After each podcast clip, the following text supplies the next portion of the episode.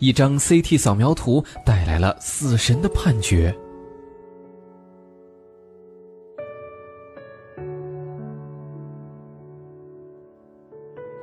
卡拉尼迪医生站在那儿，手里拿着一张病人的 CT 扫描结果。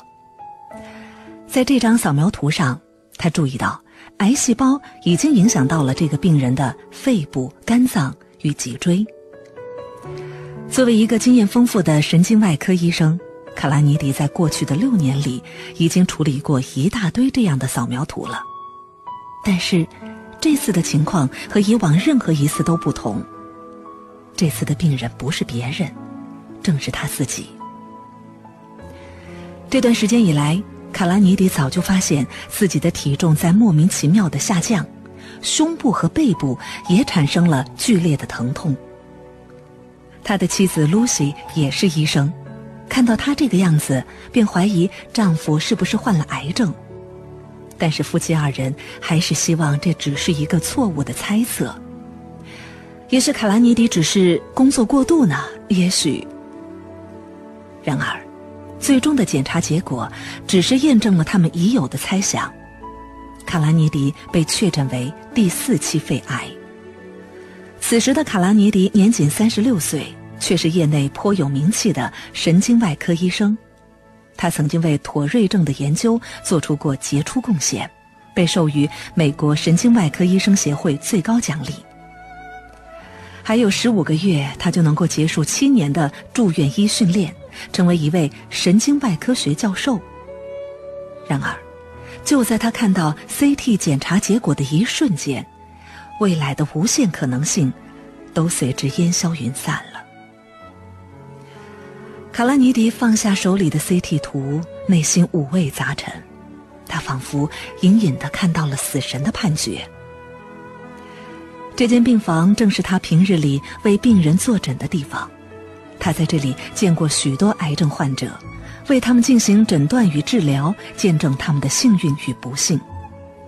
但是，当他必须自己来面对死亡的时候，一切都变得不同了。在死亡的阴影之下，生活应该如何继续呢？理想又应该如何实现呢？过去与未来在眼前交替出现，卡拉尼迪陷入了回忆与沉思。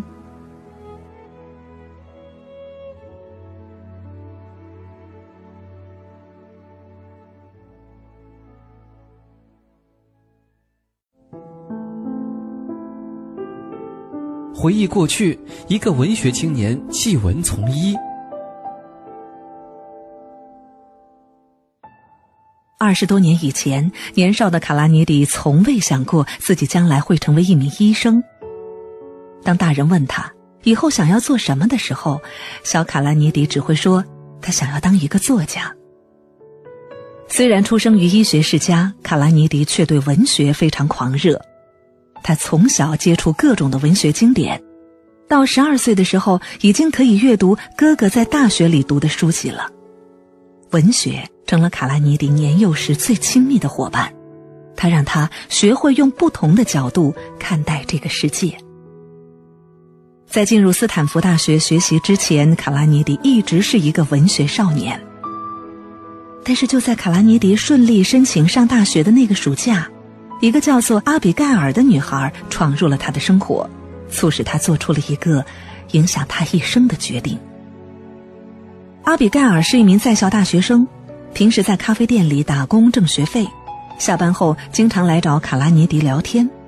阿比盖尔喜欢思考一些更加实际的问题，与总是埋头顾纸堆的卡拉尼迪很不一样。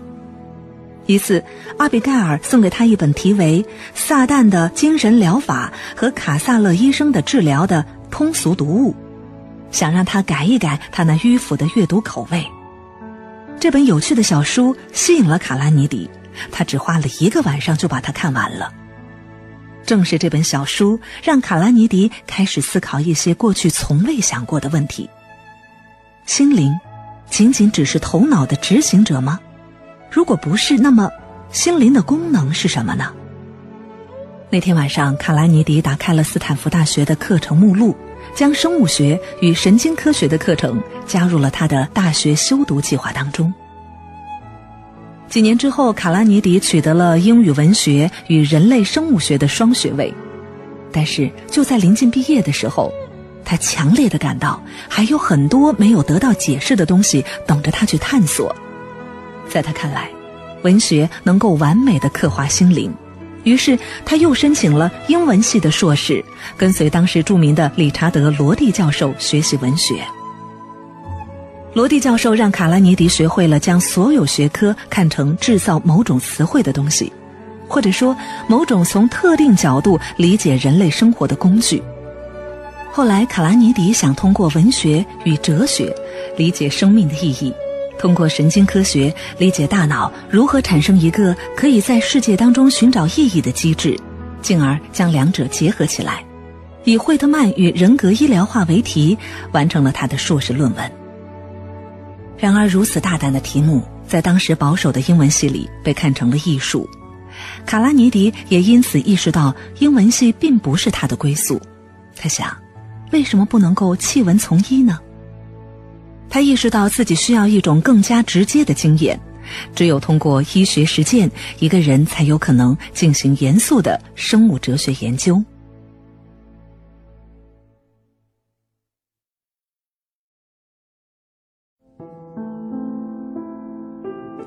在医学院的痛苦训练，让他明白了医学的本质。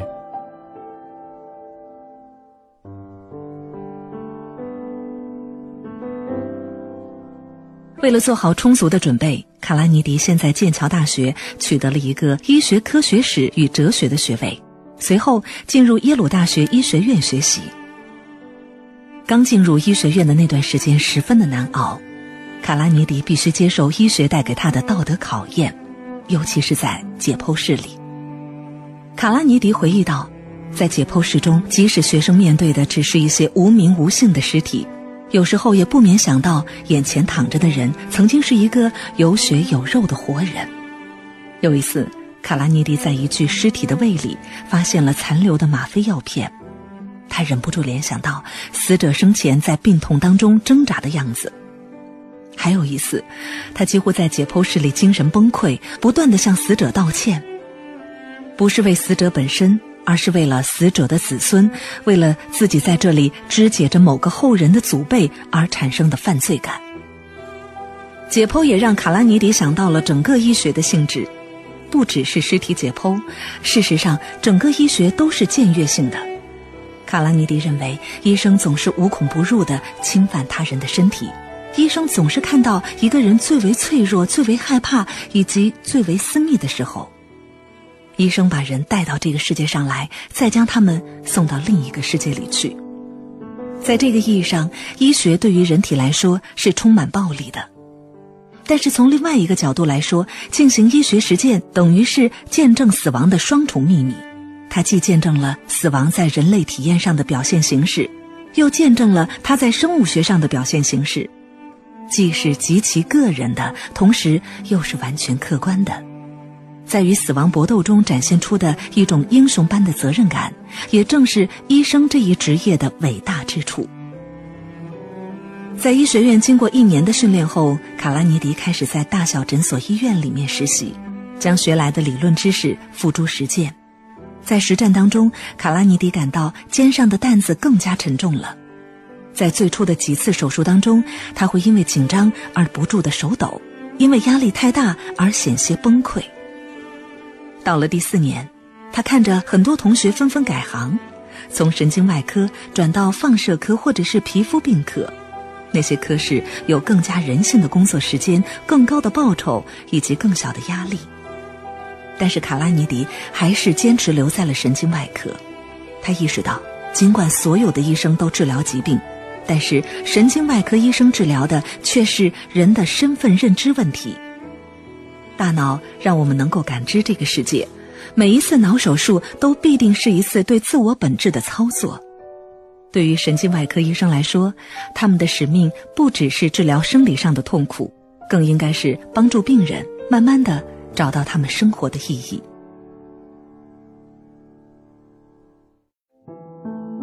一个前途光明的外科医生，在人生的顶点跌入了深渊。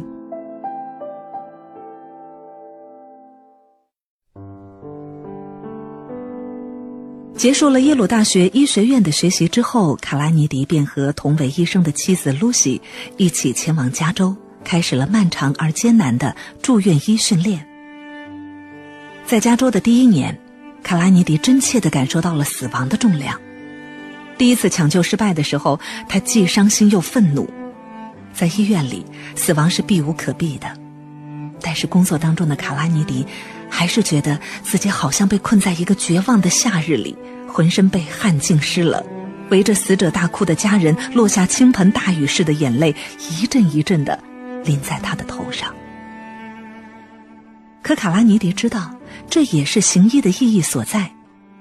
用卡拉尼迪的话来说，他从事这一行业的部分原因，就是为了研究死亡，为了理解它、揭示它、面对面的直视它。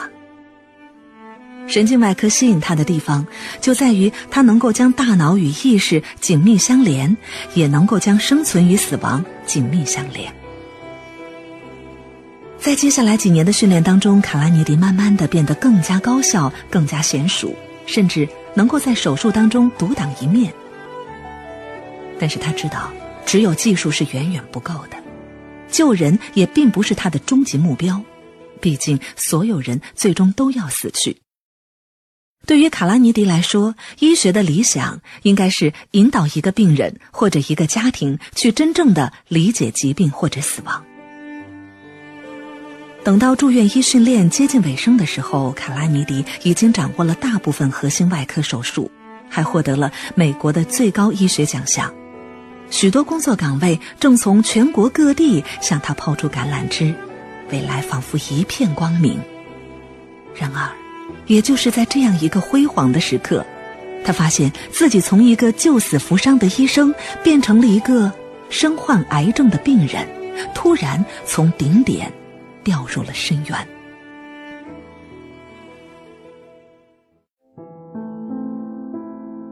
死亡的焦虑是无法从数学概率中找到解药的。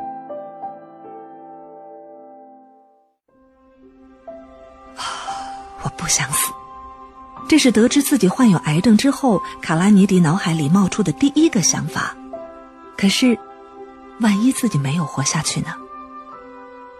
他首先想到的是让妻子露西改嫁，因为他不能够忍受妻子一个人孤苦无依的样子。可是露西只是泪流不止，不停的向他摇头。他应该乐观一些吗？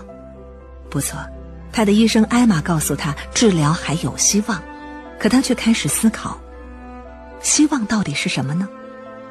希望一词有一种信心与渴望的意味。但是他对生命的渴望却没有他对死亡的信心来的大。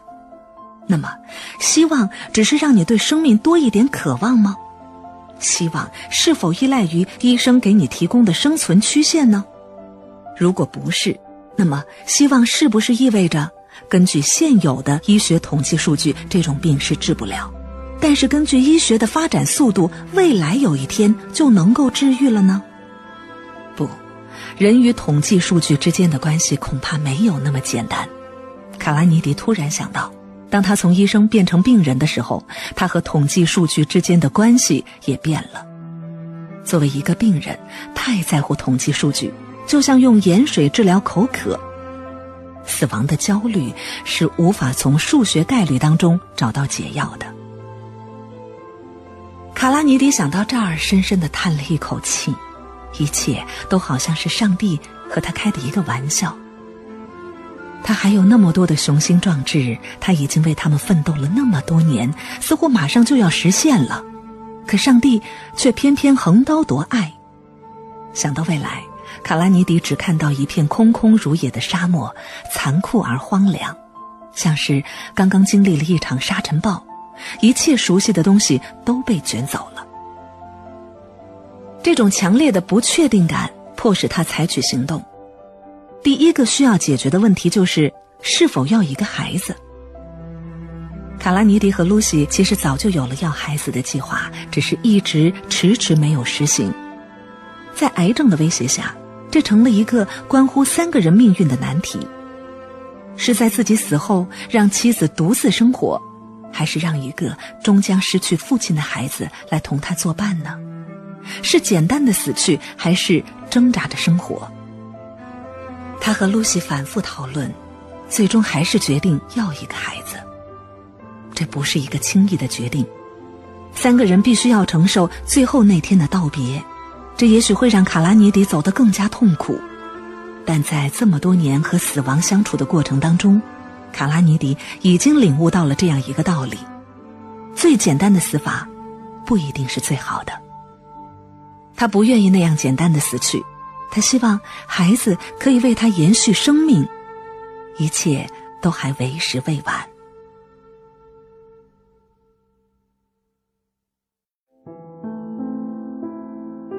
我无法继续走下去了，但我会继续走下去的。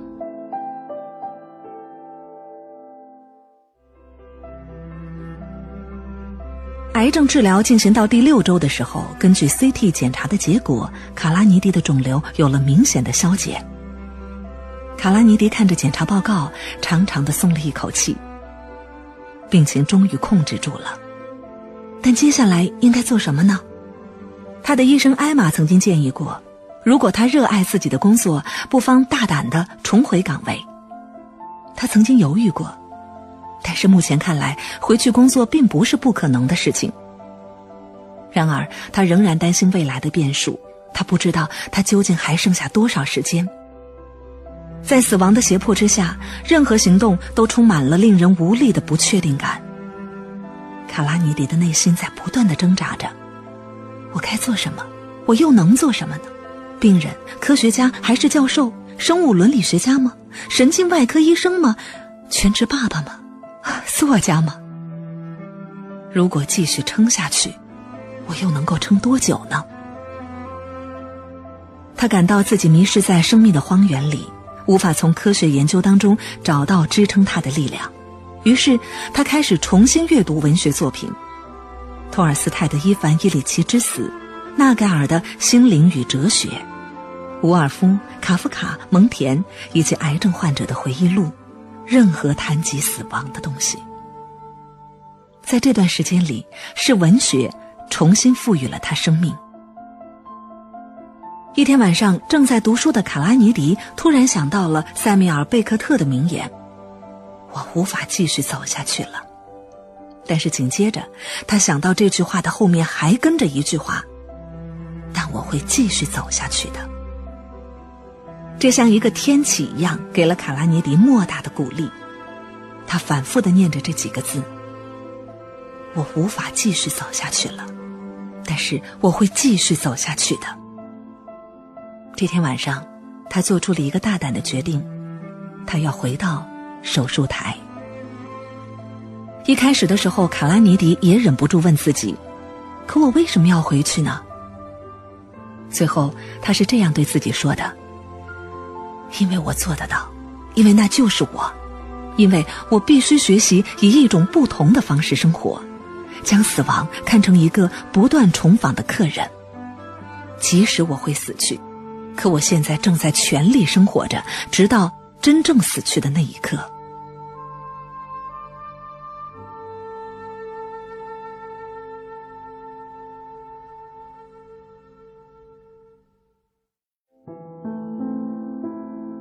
重回手术台，他重新找到了生活的意义。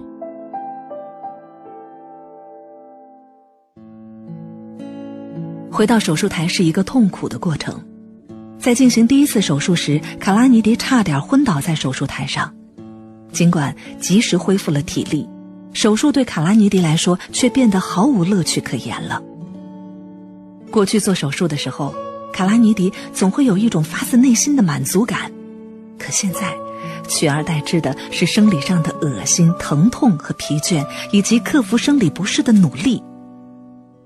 每天晚上回到家，他就必须吞下一大堆的止痛药，然后爬到床上，在已经怀孕的妻子身旁躺下，疲惫不堪，却又难以入睡。他渐渐发现，现在的自己力不从心，充其量只是一个手术技师，无法完全承担一个主治医师的责任。他感到自己在用癌症作为一个可以在工作上不负责的借口。他不想这样，他必须重新调整自己的状态。在接下来的日子里，他开始每天早到晚归，不顾身体上的不适，把每天的工作时间延长到十三个小时，尽心尽力的照顾每一个病人，在手术时全力以赴。他又有了过去那种无比的满足感。尽管现在他的身体极其虚弱，但是和病人重新建立起来的信任关系，又使他重新找到了生活的意义。这是疾病教给他的重要一课。在一个人经历病痛的时候，他的价值观会不断的调整，他会试着找到自己真正在乎的东西，并且继续不停的寻找。也许，他现在决定重回手术台工作，但两个月以后。也许又不一样了，也许他会想去学萨克斯风，或者是献身于教堂的工作。归根结底，死亡只是一个一次性的事件，甚至是一瞬间的事情，而带着疾病努力的生活才是生命的过程。它可以让死亡黯然失色。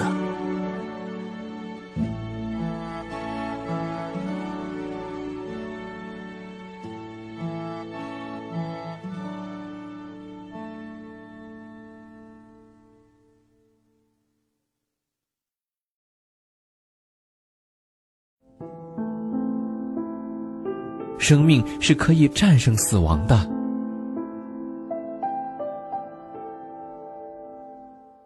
回到手术台七个月以后，卡拉尼迪再次做了 CT 检查。他盯着扫描图，将它与上一次的检查结果反复的比较着。一切都没有变化，旧的肿瘤仍然长在那里，除了……啊不，等等。他将图片翻了过来，又看了一遍。是的，就在那儿，一个巨大的新肿瘤充满了他的右脑中叶。很奇怪，他看上去就像扫过整条地平线的一轮满月。此时的他既没有感到愤怒，也没有感到害怕，他感到这只是一个事实，就像地球与月亮之间的距离那样客观而不可动摇。他把这个消息告诉了妻子。开始计划新的治疗方案，而这一次的治疗会比上一次更加艰难，生存的几率也变得更加渺小。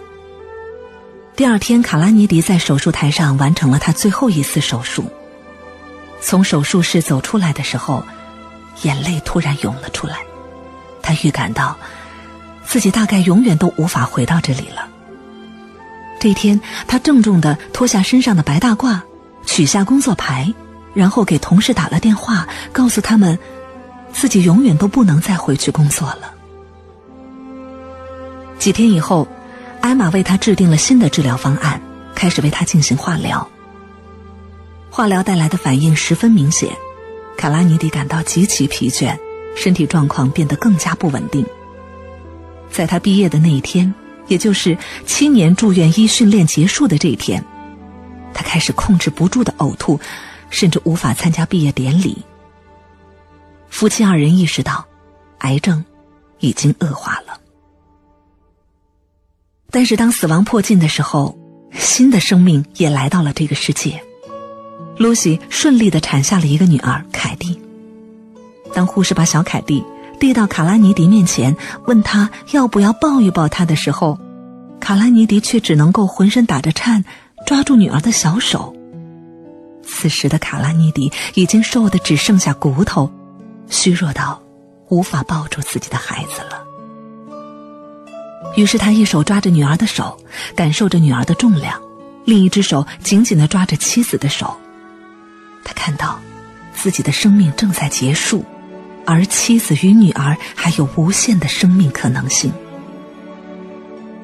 在小凯蒂正在茁壮成长的时候，卡拉尼迪的病情却每况愈下。癌症不仅在慢慢的夺走他的时间，也在慢慢的耗尽他的活力。他感到时间慢慢的变得静止了，死亡终于降临了。二零一五年三月九号，就在距离凯蒂出生的病床不远的一间病房里，卡拉尼迪在家人的陪伴中去世了，留下了这本未完成的回忆录。尽管卡拉尼迪的生命消逝了，他却通过文字，留给了后人一份珍贵的人生启示录。他告诉我们，生命是可以战胜死亡的。正如在回忆录的最后一页。他为女儿凯蒂留下的这段话：人的一生当中，会遇到很多个需要回顾人生的时刻。当你来到那样的一个时刻，请拿出一本人生的记录簿，在上面记上你过去的经历以及他们的意义。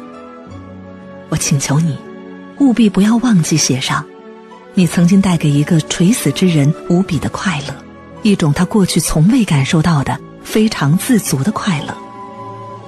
在他生命中的最后这个时刻，就是现在，它是一件意义非凡的事情。